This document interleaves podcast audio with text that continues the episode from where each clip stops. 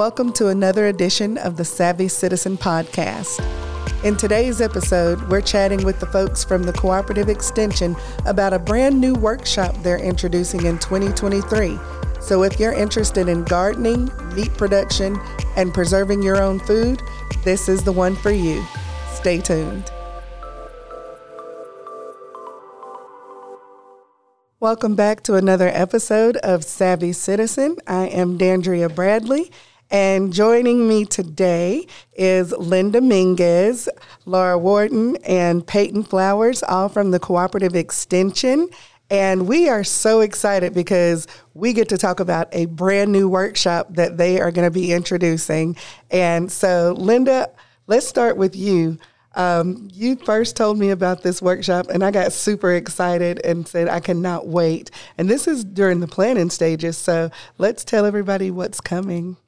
Right. Well, uh, so I was talking with our staff members that are here today, Laura and Peyton, and Laura can actually give you more information about kind of the background of how she got started with this. But um, we started talking about how the three of us could work together. And I think one of the reasons why I'm so excited, and I'm going to let her tell you more about it, is that it was a really great opportunity for us to come together and think about the connections that we have from growing, you know, plant based foods and then animal products and looking at preserving them. And it also gave us an opportunity to think about how we could partner with other extension specialists and volunteers. So we started bouncing that around and the energy got really high. So I'm going to turn it over to Laura and let her tell you about how she came up with this. Well, I wish I could say that I, I came up with this all on my own, but I didn't. um, so I used to put on a, a workshop called Putting Small Acreage to Work, and it was really geared towards people that are trying to make a profit off their land. And that was very successful. We did that for a number of years, but you know, trying to look for something new. And I was talking with our director, David Fogarty, and and I was like, you know, I'd really like to do something similar to that. And he's like, well, what about homesteading? And um, because he, he said it's like a big thing right now, and I was like, yeah, I fit into that because I bought my first farm. I call it a farm. It's not really, but it's a hobby farm um, three years ago, and I'm constantly bugging Peyton and Linda about all the projects I've got on my farm. And I think I fit into that category of a homesteader because I'm doing the perennial niche crops and I'm doing the vegetables and I'm doing the food preservation and I have animals. So, but I'm not necessarily doing it for a profit, I'm doing it for my own benefit. And that's a really growing trend. And I was like, well, if I do this, how can I get my coworkers to participate in this? And so I went to Peyton and Linda and another staff member, Julie Flowers, and said, Hey, would you guys be willing to partner with me on this? And so Peyton and Linda really grabbed onto it, and we've kind of done it as a collaborative effort. So I can't take full credit for it because we've all played a part in, in marketing it and getting it off the ground. Awesome. So this new workshop is called Homesteading Basics. So, what can we expect to learn during this workshop? So, the topics kind of run the gamut from, you know, intro to vegetable production. Peyton's doing something on season extension, so taking your basic vegetable production and extending the growing season. We've got another specialist that's going to be talking about specialty and niche crops. Uh, one of our former employees that's now retired and is actually an extension volunteer, Jim Burke, is going to come and talk on introduction to backyard composting. I'm doing one on starting your your backyard chicken flock, and I'm also doing a session on small scale livestock production with an emphasis on hogs, sheep, and goats because you can you can do that on a small scale. Um, Linda and I always get her name wrong, but um, Mary, Mary Yavalak. Yavalak. Um, Linda's doing it on um, Intro to Canning, which is a really popular topic right now. Yes. And then um, Mary is following up with that with doing a fermentation class. And then um, one of our beekeepers is coming to talk about beekeeping. Have I missed anything? I think I that think covers so. it all. So, but yeah, so it, it kind of runs the gamut. So anybody who's interested in homesteading or even just, you know, having like their own little vegetable garden, this is perfect for them. And so like, you know, we were talking before we started about how excited I was to even like host this podcast because yours truly and my husband, we have registered for this particular workshop.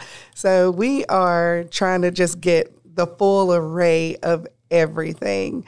So with the um, you know some of the classes like the main one that i was interested in was really you know the vegetable garden like for beginners because i want to start a small vegetable garden in our backyard. And i thought well you know i learned better in a classroom. And then linda told me about you know you guys getting together to collaborate on this. And i was like you have got to let me know when this is ready. You've got to. So now peyton talk to me about um, extending the growing season because that's fascinating to me since I am going to be, you know, doing the vegetable gardening. So, you know, what can people expect from that? Well, so once you get the basics down, it's how do you get the most out of your garden in a calendar year? Now, for my mm-hmm. growers, that's normally, you know, how can I extend my point of being profitable? Um, I want to be able to grow from February until November. And I have growers doing that in the county. Mm-hmm. But for the average Joe in their backyard, you know, there's little strategies where you can get, you know, an extra two months out of your tomatoes, or you could potentially grow lettuce through the winter. Um, so it's learning those strategies that's going to help folks, you know, even if you're just feeding your family and that's your goal, um, it's going to help you be able to do that for a longer period of time. So we'll use things like, you know, we'll talk about greenhouses, high tunnels, the more, you know, grower oriented stuff. Mm-hmm. And we'll mm-hmm. talk about the smaller strategies that you can use, things like low tunnels, um, plastic mulches, different things that, you know, a homeowner is not normally thinking about um, right. using.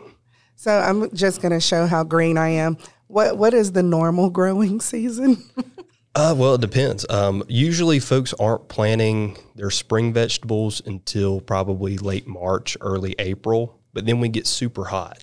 Um, when you know June comes around, or we might may even get super hot come mid May, and that's not giving you a full you know growing season for things like lettuces and spinach. Mm-hmm. Um, but you'll also realize that um, as you plant your um, summer vegetables, I use tomatoes because everybody wants to grow tomatoes. Everybody grows tomatoes. Right. We could plant those earlier in some situations, and there's other strategies that you can use so that you can be harvesting tomatoes later on into the year too. When typically you're you're getting two months in the summertime. Wow. Okay. But usually, you know, October is our cutoff for for growing things, and we're not starting until March or April. Very but, cool. But uh-huh. there is an addendum to that because, um, and, and I bug Peyton about this all the time because I'm really big into growing perennial crops or crops that I grow in the off season. So I've been sharing with, or I've been, I guess I pick Peyton's brain almost on a, a daily basis. I'm like, mm-hmm. I'm thinking about doing this. And like this year, I, I planted asparagus, and you typically plant that in the fall and it, you let it overwinter. And then this year I'm trying something new where I'm growing garlic, and garlic takes 300 days roughly to grow. And I'm I'm doing it in um, raised boxes that I just put on the back side of my husband's he shed, and you know, and I'm trying. That kind of falls under the specialty crops and niche crops that most people don't think about growing.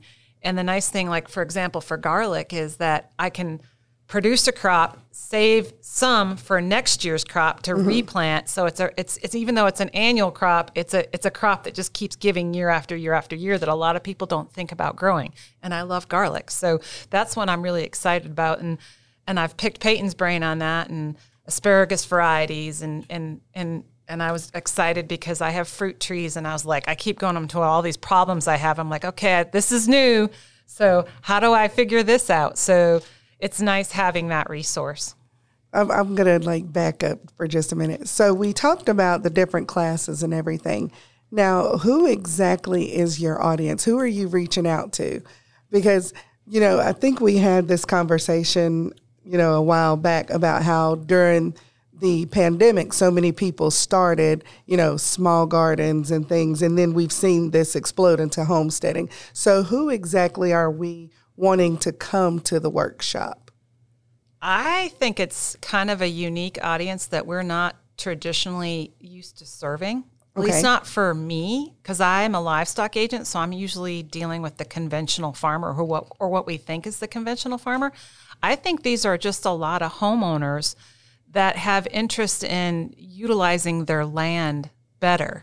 And it, when I say land, that could be as little as a quarter of an acre up to a few acres or even up to 10 acres. But they're not necessarily in it to make a profit per se, but just for their own consumption and for their own benefit.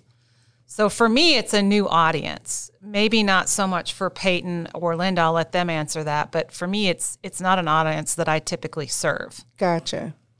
So, Linda, how about you? Like, Well, you know, actually, even from the level of when we think about fermentation and food preservation, you really don't even have to have acreage. So, this could be folks who, you know, are just interested in learning more, maybe for future homeowners, you know, where they want to come. Um, there's a lot of folks who are wanting to learn some of these skills because they haven't learned it from generations in the past. You know, I hear so much of families saying, you know, my grandmother did home canning, but I never learned how to do that. And sometimes that information that's passed along, you know, based on research that we know today, maybe it's changed and folks need to learn new methods of doing things.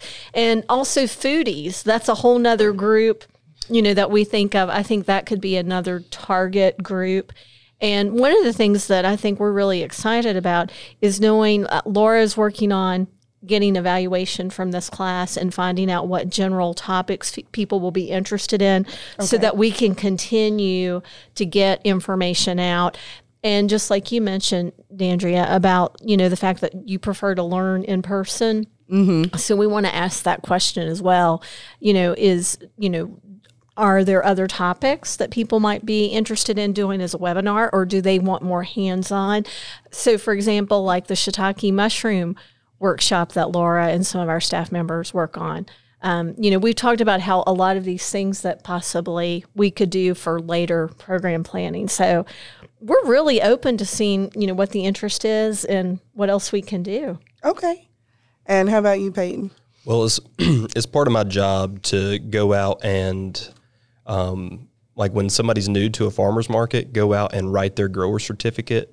And one of the interesting things that I've been seeing this year and last year, following kind of you know COVID at its peak, is that folks began growing, and they grew more than they know what to do with, um, and they go and they call me and they say, "Hey, I have a bunch of stuff," or they're trying to get into the farmers market for just a week or two, um, just trying to you know see if they can you know make a little additional money on the side um, out of some of this extra produce that they're growing. Okay. Um, so that's been, I guess, as far as if we were to do a needs assessment, the amount of folks who've been calling our office saying, "Hey, I have a surplus.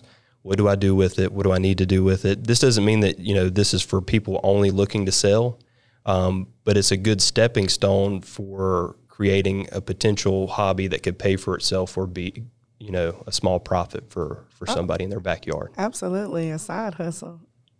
So, my husband and I became interested in this topic for a couple of different reasons. So, he grew up in the country, you know, helping out in, you know, his grandmother's garden and on the farm and all that kind of stuff. I did not. That that's not my thing. I mean, my great grandparents had a farm, but I didn't spend a whole lot of time there. Um, to be honest, I didn't really like it because I used to get chased by a rooster. Um, but that's a story for another day. But um, for him, it was just he was young and, and doesn't really remember all that stuff, and he you know wanted to just learn those skills so that he has them. Because because my father in law he had a farm for a long time, which he doesn't do it too much anymore. But we wanted to just relearn those skills, or in his case, relearn, and in my case, learn the skills. The other reason we wanted to do it is because we wanted to become a little more self sustaining and start, you know, maybe growing some of our own food or raising some of our own food. Um, how far we're going to go with that, I don't know, but I believe in education. I believe it's better to have it and not need it than need it and not have it. So that was our main reasons for signing up for the workshop. And I'm excited.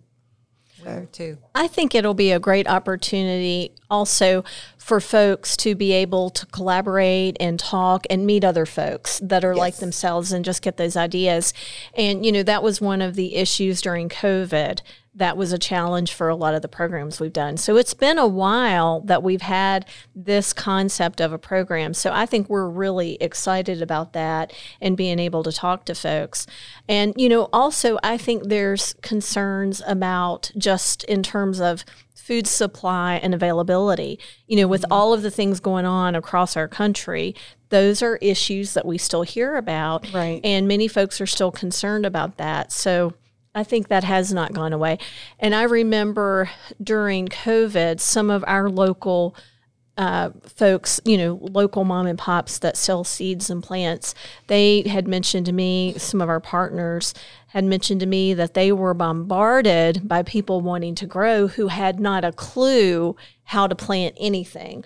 So we take for granted. And also, there's a lot of new folks who come to our state who, like you mentioned, do not have that agricultural background, or maybe they're retiring and they suddenly, you know, now they want to be able to grow some things. So mm-hmm. there's a lot of different reasons, and I think this is a great opportunity for us to learn more and to work together. And and again, I think we'll learn a lot too, just from the variety of people that will be there. Absolutely. So, Laura, when uh, can we expect this workshop to start? So it's slated to happen on Saturday, January 21st of 2023. So just a couple months away. Um, it's going to be pretty much an all-day event starting at 8:30, and then we'll have three breakout sessions. We'll feed you really well in between there.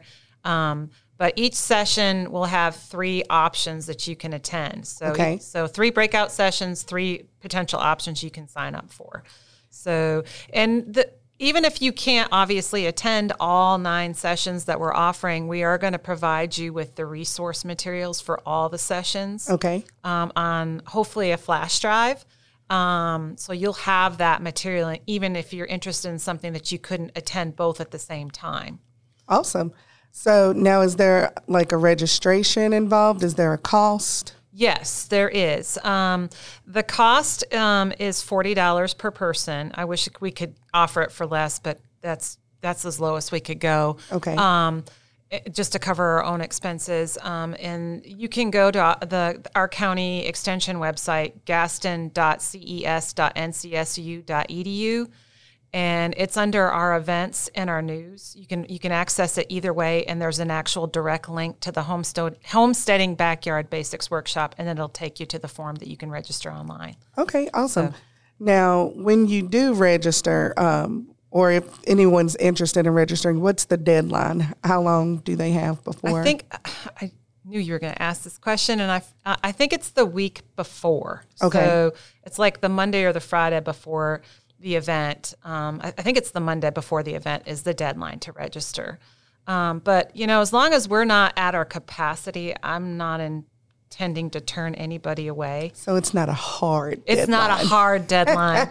um, if we've got the room and it's it's like you know what's one more person, it's we're not going to turn you away. Absolutely, you know? so. absolutely. So, is there anything else you want to share with the audience about this homesteading basics? The only thing that I thought about, which could be a really good perk, you know, for folks who maybe they're not even certain if they're interested in some of these topics, I think folks are going to also learn more about the equipment and get a great idea of the sense of the startup cost that can be involved. Um, so, you know, I think that's another reason to consider coming is just to learn more, even if you're not really really thinking this is something you definitely want to do, mm-hmm. but just to find out about the cost and have all of that information, that can be really um, worth your while, that alone. Sounds good.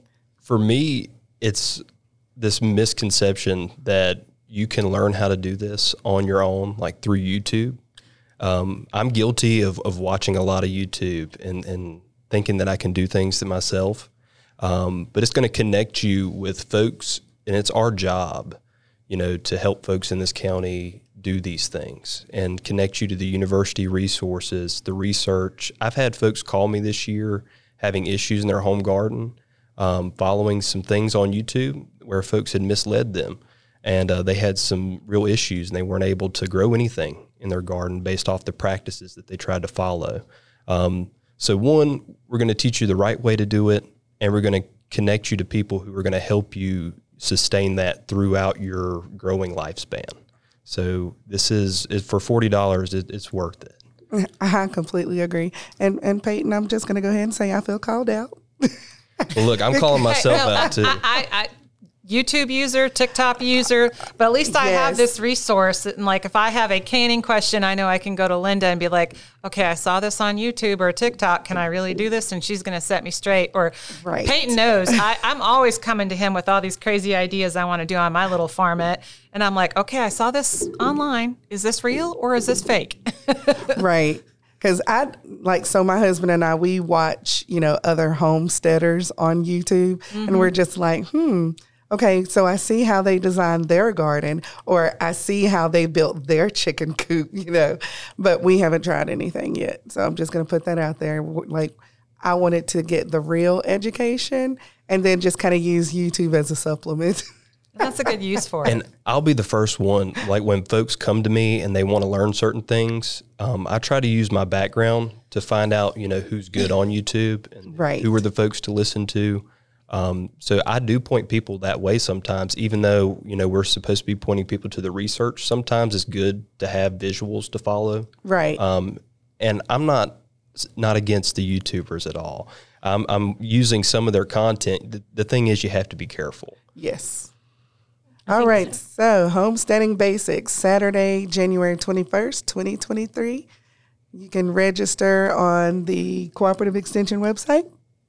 Sounds good. Well, Laura, Peyton, Linda, it has been a pleasure. Thank you so much for joining us on the Savvy Citizen podcast, and, and we look forward to having you again. Great. Thank you. Thank you.